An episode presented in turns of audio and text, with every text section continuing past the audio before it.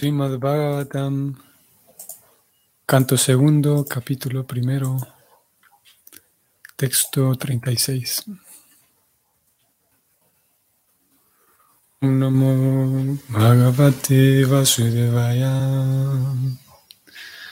Om Namo Bhagavate Vasudevaya. Om Namo Bhagavate Vasudevaya. Vayamsi Karanam Vichitram. Manur Manisha Manuyo Nivasham. Gandharva Vidyadhara Charanapsaram. Swarasmriti Rasuran Virya La traducción es la siguiente. Las variedades de aves son indicaciones de su magistral sentido artístico. Manu, el padre de la humanidad, es el emblema de su inteligencia modelo y la humanidad es su residencia. Las especies celestiales de los seres humanos, tales como los Gandharvas, los Vidyadharas y los Charanas y los ángeles representan todos su ritmo musical y los soldados demoníacos son representaciones de su maravilloso heroísmo.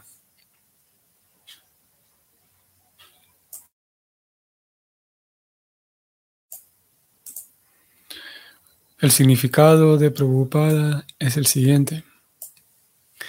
El sentido estético del Señor se manifiesta en la artística y colorida creación de las diversas aves, tales como el pavo real, el loro y el cuclillo. Las especies celestiales de los seres humanos, tales como los gandharvas y los vidyadharas, pueden cantar de un modo maravilloso y seducir incluso la mente de los semidioses celestiales. El ritmo musical de ellos representa el sentido musical del Señor. Entonces, ¿cómo es posible que Él sea impersonal? Su gusto musical, su sentido artístico y su inteligencia modelo, que nunca es falible, son diferentes signos de su suprema personalidad. La Manu Samhita es el libro oficial de leyes para la humanidad y a todo ser humano se aconseja seguir este gran libro de conocimiento social. La sociedad humana es la residencia del Señor. Esto significa que el ser humano está hecho para la perfecta comprensión de Dios y para relacionarse con Dios. Esta vida es una oportunidad que se da al alma condicionada para recobrar su eterna conciencia de Dios y con ello cumplir la misión de la vida. Maharaj Pralada es el tipo indicado de representante del Señor en la familia de los asuras. Ninguno de los seres vivientes se encuentra fuera del gigantesco cuerpo del Señor. Todos y cada uno de ellos tienen un deber determinado en relación con el cuerpo supremo. Los trastornos relacionados con el desempeño del deber específico que tienen asignado todos y cada uno de los seres vivientes son la causa de la discordia que aparece entre un ser viviente y otro. Pero cuando la relación se establece respecto al Señor, hay completa unidad entre todos los seres vivientes, incluso hasta en el caso de los animales salvajes y la sociedad humana. El Señor Chaitanya Mahaprabhu exhibió esta unidad viviente en la selva de Madhya Pradesh, en donde hasta los tigres, los elefantes y muchos otros animales feroces cooperaron perfectamente en la glorificación del Señor Supremo. Ese es el camino hacia la paz y la amistad en todas partes del mundo. Fin del comentario de Prabhupada. Ok. Veamos, interesante aquí como, como e, el flujo que Prabhupada eh, despliega. Primero, él parte desde, la, desde el mismo hilo que trae el verso. El verso habla de las variedades de aves como son indicadoras de su maestral sentido artístico. Prabhupada comienza su significado hablando de ello, del sentido estético y artístico del Señor que se manifiesta en las aves, como el pavo real y el oro. Pero curiosamente, él inicia hablando de este tema y termina diciendo, culmina el significado con esta afirmación y dice, ese es el camino hacia la paz y la amistad en todas partes del mundo.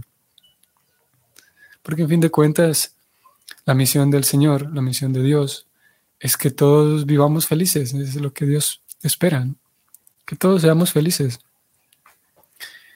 Y es por esa razón que hace tantos intentos y de tantas maneras diversas, Krishna, de intentar llamar nuestra atención hacia Él, porque en Él se encuentra la felicidad más completa. En fin de cuentas, Él lo que busca es que todos seamos felices. Y el movimiento de conciencia de Krishna busca lo mismo. Quienes recuerden los siete propósitos de ISKCON, ustedes sabrán que esto que está subrayado aquí, prácticamente el mismo primer propósito de ISKCON. En un sentido práctico, son las mismas palabras. Vamos a ir allá. Los siete propósitos de la Asociación Internacional para la Conciencia de Krishna Recordemos que estos siete propósitos fueron escritos por, por el mismo Sila Prabhupada, fueron visualizados por él, visionados por él. Era su visión. Y él, eh, en este pequeño documento, y particularmente en este primer propósito, que son, al menos como están escritos aquí, simplemente tres líneas, tres renglones, pero deja ver mucho eh, podemos comprender mucho de lo que motiva a Prabhupada, lo que motiva a este movimiento de conciencia de Krishna. Y vamos a leerlo. Propagar sistemáticamente el conocimiento espiritual en toda la sociedad y educar a la gente en las técnicas de la vida espiritual para detener el desequilibrio de valores y alcanzar la unidad y la paz verdaderas en el mundo. Y si tuviéramos que preguntarle a, Prabhupada, ok, ¿cómo usted planea alcanzar la unidad y paz verdaderas? Ah, bueno, eso se podría hacer, respondería él. Eso se puede lograr cuando uno detiene el desequilibrio de valores en el mundo, en la vida. Si las personas logran o en general logramos tener una vida equilibrada, equilibrada en cuanto a los valores de la vida, entonces habrá paz y unidad verdaderas. Entonces le tendríamos que preguntar a Prabhupada, ok, pero ¿cómo usted propone que, que la gente equilibre su vida? ¿Cómo aterrícelo un poco más todavía? Díganos cómo usted pretende ayudarle a la gente a equilibrar su vida. Ah, bueno, entonces él respondería que la forma de hacer eso es educando a la gente, educando a la gente en la vida espiritual. Y más, eh, siendo más concreto, en las técnicas de la vida espiritual.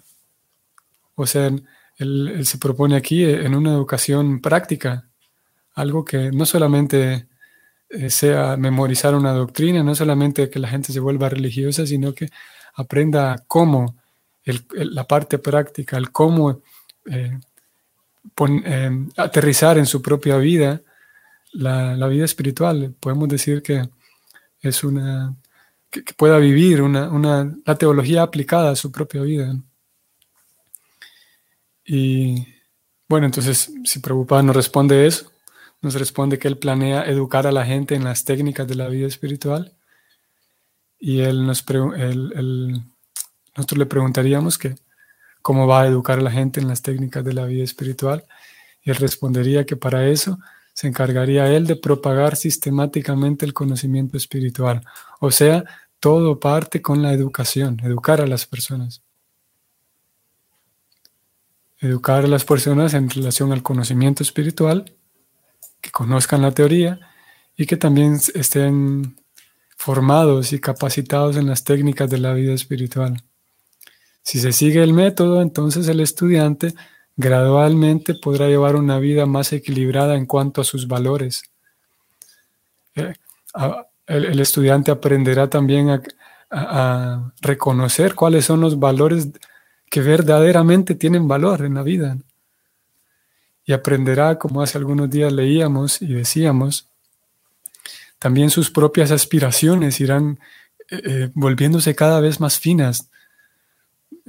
Cada quien tiene aspiraciones, todo el mundo las tiene y la vida del estudiante que está siendo formado en las técnicas de la vida espiritual y en el conocimiento espiritual, entonces se podrá, esa persona en su vida podrá equilibrarse y aparte entonces podrá eh, tener aspiraciones diferentes, aspiraciones que, que vayan en, en favor del bien común, por ejemplo, aspiraciones que vayan en favor del avance espiritual, aspiraciones que vayan siempre, que, promuevan siempre la evolución, aspiraciones que promuevan siempre la madurez en la persona y en, en la sociedad. Y de esa manera un, estudiante evolucionado, un estudiante maduro, podrá ser un, un eh, buen elemento social, un buen individuo que aportará a la unidad y a la paz verdaderas en el mundo. ¿Y por qué esa persona se vuelve apta o se vuelve más competente para alcanzar paz y unidad verdaderas? Porque él en su propia vida tiene paz y unidad. Porque en su propia vida hay paz y en su propia vida hay eh, unidad con Dios. Y bueno, es la propuesta de ISKCON y al mismo tiempo el propósito. Pero entonces subrayemos estas últimas dos palabras que Prabhupada pone aquí. Alcanzar la unidad y la paz verdaderas en el mundo. Y ahora vamos al texto del Bhagavatam nuevamente, vamos a retroceder. Prabhupada termina el texto diciendo, este es el camino hacia la paz y la amistad en todas partes del mundo. Aquí ya no habla de unidad y paz, sino habla de paz y amistad. Que Aquí cambia amistad por unidad y si lo pensamos bien, la amistad va a generar unidad. No puede haber amistad si las personas están separadas. Claro que pueden estar separadas o distanciadas físicamente, pero si hay amistad, siempre habrá un vínculo. Mientras que dos personas pueden estar viviendo juntas, pueden estar conviviendo juntas y si no hay amistad, pues están distantes la una de la otra. Así que en un sentido, amistad y unidad es lo mismo. Si hay verdadera unidad, habrá amistad y lo mismo al revés. Si hay verdadera amistad, habrá unidad. El camino hacia la paz y la amistad en todas partes del mundo. Interesante también, voy a ir más arriba, incluso todavía más hacia el texto mismo. Y sé que para algunos puede ser relevante e interesante esto de que son incluidos aquí entre las especies celestiales de seres humanos. Las especies celestiales de seres humanos.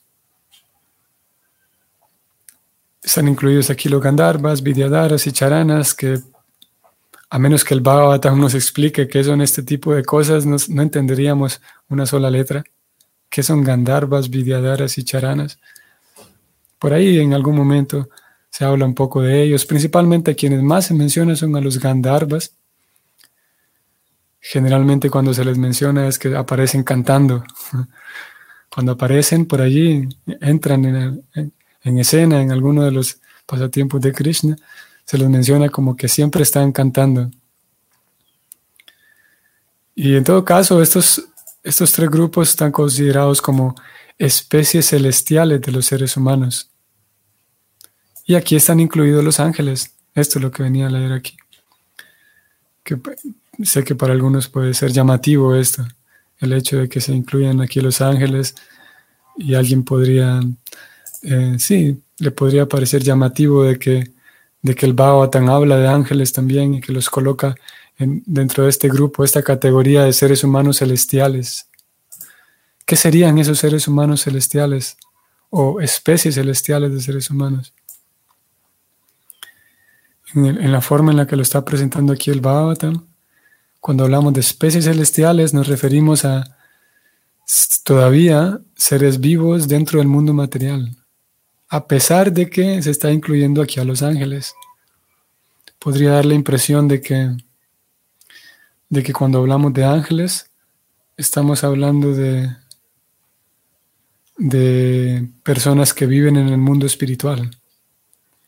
Sin embargo, en este caso, eh, en el Bhagavatam, en la cosmovisión del Bhagavatam, cuando se habla de ángeles, que es muy raro que se hable de ángeles, aquí Prabhupada los incluye.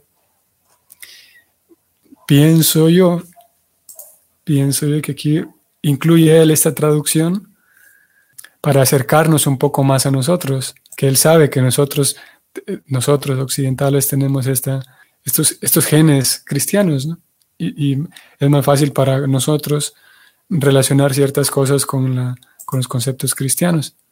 Voy a ir a, la, la, traducción palabra por palabra y vamos a ver cómo Prabhupada traduce los, los ángeles. Prabhupada viene y traduce apsaras como ángeles. Y ustedes, quienes estén más familiarizados todavía con, las historias de Krishna, con el Bhagavatam, que las apsaras también aparecen y generalmente aparecen eh, en, algunas historias. No aparecen los apsaras, sino que generalmente son apsaras en forma femenina. Se les menciona así, las apsaras, como damas muy bellas de los planetas celestiales. Y bueno, aquí Prabhupada entonces la traduce como ángeles. La próxima vez que ustedes lean que la, presencia, digamos, la, la, la, participación de una apsara en los pasatiempos, pueden recordar que al menos aquí Prabhupada lo está traduciendo así, como ángeles. Decía entonces que este, todas estas personas, todos estos grupos de personas, están incluidos dentro del mundo material a pesar de que se les mencione como celestiales. Hace mucho tiempo también hablamos de esto, que el Bhavatam cuando habla del concepto de celestial no está refiriéndose al mundo espiritual, son dos cosas distintas. El mundo celestial, siempre que se usa esto incluso como adjetivo, así como aquí, las especies celestiales sigue hablándose de dentro del mundo material, sigue considerándose dentro del mundo material y todas las especies celestiales, los planetas celestiales, todo este tipo de cosas celestiales corresponden a los planetas más elevados del universo material, los más refinados del mundo material, pero todavía no espirituales. Preocupada nuevamente aparece aquí espada en mano para proteger al lector y, y darle otro, otro golpe más al clavo y preocupada vuelve a traer el tema del impersonalismo. Él escribe lo siguiente, voy a leerlo. El ritmo musical de ellos, de estos semidioses celestiales, representa el sentido musical del Señor. Entonces, ¿cómo es posible que Él sea impersonal? Nuevamente, si Él tiene gusto musical, si tiene sentido artístico, si tiene inteligencia, es indudable que es una persona. Ah, eso está interesante. La sociedad humana es la residencia del Señor, porque esto Prabhupada lo recoge desde el mismo verso. Voy a leerlo. Si el mismo verso dice que la humanidad es su residencia. Y más abajo también lo explica un poquito. Vamos a ver. La sociedad humana es la residencia del Señor. Esto significa que el ser humano está hecho para la perfecta comprensión de Dios y para relacionarse con Dios.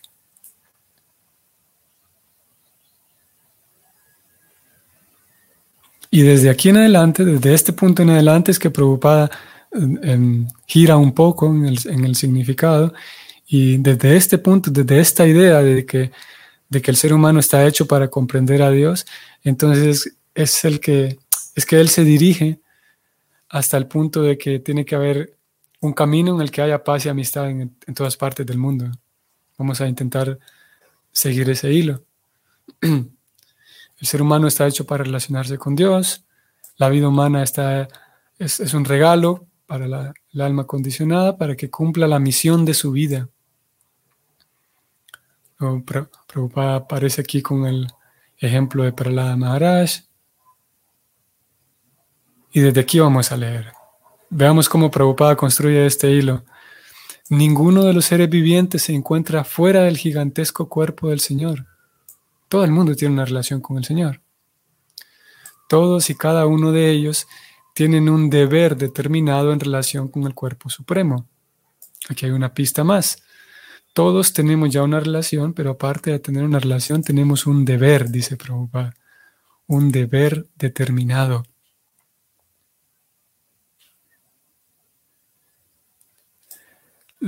Aquí está el punto clave los trastornos relacionados con el desempeño del deber, o sea, todos, ustedes y yo y todo el mundo ya tiene un deber con Dios.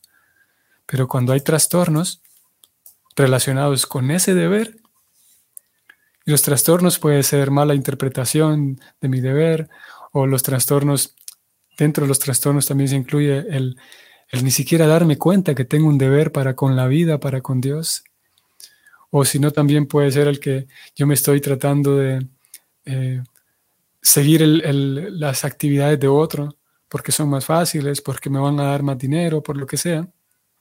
Son diferentes formas de, en las que se manifiesta el trastorno relacionado con el deber. ¿Y qué pasa si hay trastornos entonces relacionados con el deber? Entonces eso causa discordia entre un ser viviente y otro. Como dije, aquí está la clave del diagnóstico de Prabhupada, la evaluación que él hace. Hay discordia entre todo el mundo, entre unos y otros. ¿Por qué? Debido a que de manera individual, a nivel individual, hay muchos trastornos en relación a cómo cada persona se relaciona con Dios, con el deber que tiene para con la vida, con el deber que tiene para con Dios, el servir a Dios de tal o cual manera. Porque si cada uno desempeñara su deber, aquí Prabhupada no lo escribe, pero lo vamos a agregar, si cada uno desempeña su propio deber que está relacionado con su vocación, con su propia naturaleza, el mismo acto de ejercer mi vocación es satisfactorio. Ustedes todos lo sabemos. El poder apreciar a alguien que, labora en, actividades que le son muy naturales, la persona es, es feliz. o al menos tiene un cierto grado de satisfacción. ¿Y qué decir cuando eso entonces se acopla y se, ofrece a Dios? Es, mucho mejor. Entonces, sigo leyendo. Prabhupada dice, como hay esos trastornos, eso causa discordia entre un ser viviente y otro. Pero, aquí está la respuesta de él, pero cuando la relación se restablece respecto al Señor, esto es importante, cuando cada quien, en lugar de buscar amistad únicamente yo con ustedes, entonces Prabhupada lo que propone y el Bhakti lo que propone es que la relación se restablezca, pero respecto al Señor. En un sentido podemos decir que se queda de camino todavía el intento por ser amigos solamente entre nosotros. Se requiere que cada ser humano, hablando dentro de la sociedad humana, restablezca su propia relación respecto a Dios, porque eso le hará eh, poder entrar en niveles de satisfacción mucho más profundas que el nivel de satisfacción que va a encontrar siendo amigo mío solamente. Porque antes que nada esa persona es un sirviente de Dios, es un, un, alma eh, vinculada con Dios. Y después de que la relación respecto a Dios se ha establecido, entonces eh, puede haber, dice Prabhupada, completa unidad entre todos los seres vivientes. El esquema es claro. Cada quien vinculado con Dios, cada quien ofreciendo todo a Dios, cada quien tratando de, progresar, tratando de, educarse, tratando de formarse de manera sincera, eso hará que en una sociedad, si cada quien lo está haciendo, entonces haya más facilidades para una completa unidad entre todos. Y Prabhupada trae aquí el, ejemplo de Chaitanya Mahaprabhu. Alguien podría decir, bueno, eso se escucha bonito, pero ¿cómo sabemos si funciona o no? Prabhupada enseguida presenta aquí el, el ejemplo de Chaitanya Mahaprabhu. Algunos de ustedes quienes conozcan la historia, Chaitanya Mahaprabhu, que es Krishna, mismo, apareció hace algunos años. Y hay un incidente muy interesante y curioso que él va caminando por la selva, él andaba en un peregrinaje, una peregrinación, y su nivel de éxtasis, su nivel de, de es Krishna mismo, es la suprema personalidad de Dios caminando por todos lados. Y en, en este momento en particular iba en medio del bosque y iba tan absorto cantando Hare Krishna que los animales salvajes del bosque se le unieron y lo seguían, se sentían atraídos por él, se sentían atraídos por él todo el mundo. Y en este incidente en particular estos animales comenzaron a seguirlo y cada quien, cada animal a la manera en la que podía iba cantando también atrás de él, iban en un kirtan, iban cantando Hare Krishna. Entonces, si alguien pregunta, ¿cómo, ¿cómo sabemos que eso va a funcionar? Preocupada, dice, miren, hasta los animales salvajes terminaron cantando Hare Krishna como amigos. Claro que, como ayer hablábamos de los incrédulos, no cualquier persona creerá muy así de primas a primeras esa historia. El punto es que funcionan, y no solo con animales salvajes, sino que quien tenga la experiencia y la oportunidad de participar en una comunidad Vaishnava puede darse cuenta de eso, puede cotejar por sí mismo en su propia vida los resultados del abrir el frasco de miel y probarla. Prabhupada entonces termina diciendo, ese es el camino hacia la paz y la amistad en todas partes del mundo. Vamos a ir brevemente a la Bhagavad Gita 2, 66. El verso dice, Nasti buddhi rayuktasya nachayuktasya bhavana. Aquí está. 66. Nasti buddhi rayuktasya nachayuktasya bhavana. Nacha bhavayata shantihi ashantasya kutasukam. Aquí en este verso Krishna habla de la paz nuevamente y la felicidad. Aquel que no está relacionado con el Supremo como ya leímos, que alguien tiene trastornos en su, en su deber. Uno de los trastornos es pensar que yo no tengo ninguna relación con Dios. Krishna dice, aquel que no está relacionado con el Supremo, o sea, que no ha hecho su vínculo mediante el estado de conciencia de Krishna, esa persona no puede tener ni inteligencia trascendental ni una mente estable, sin lo cual no hay posibilidad de encontrar la paz. ¿Y cómo puede haber felicidad alguna sin paz? Esto dice Krishna, palabras de Krishna directamente, el 266 en la Gita. Para que haya paz y felicidad, uno tiene que tener una buena mente estable. Pero el punto central de eso es que uno tiene que tener una relación con el Señor. Y claro, ya la tenemos todos, solamente que de manera voluntaria y de manera intencional hace falta reactivar esa relación con el Señor a través del servicio. Es muy simple. Ok, ahora sí terminamos. Entonces, que tengan un bonito día, bonita semana también. Hoy estamos el lunes otra vez. Y hasta mañana. Hare Krishna.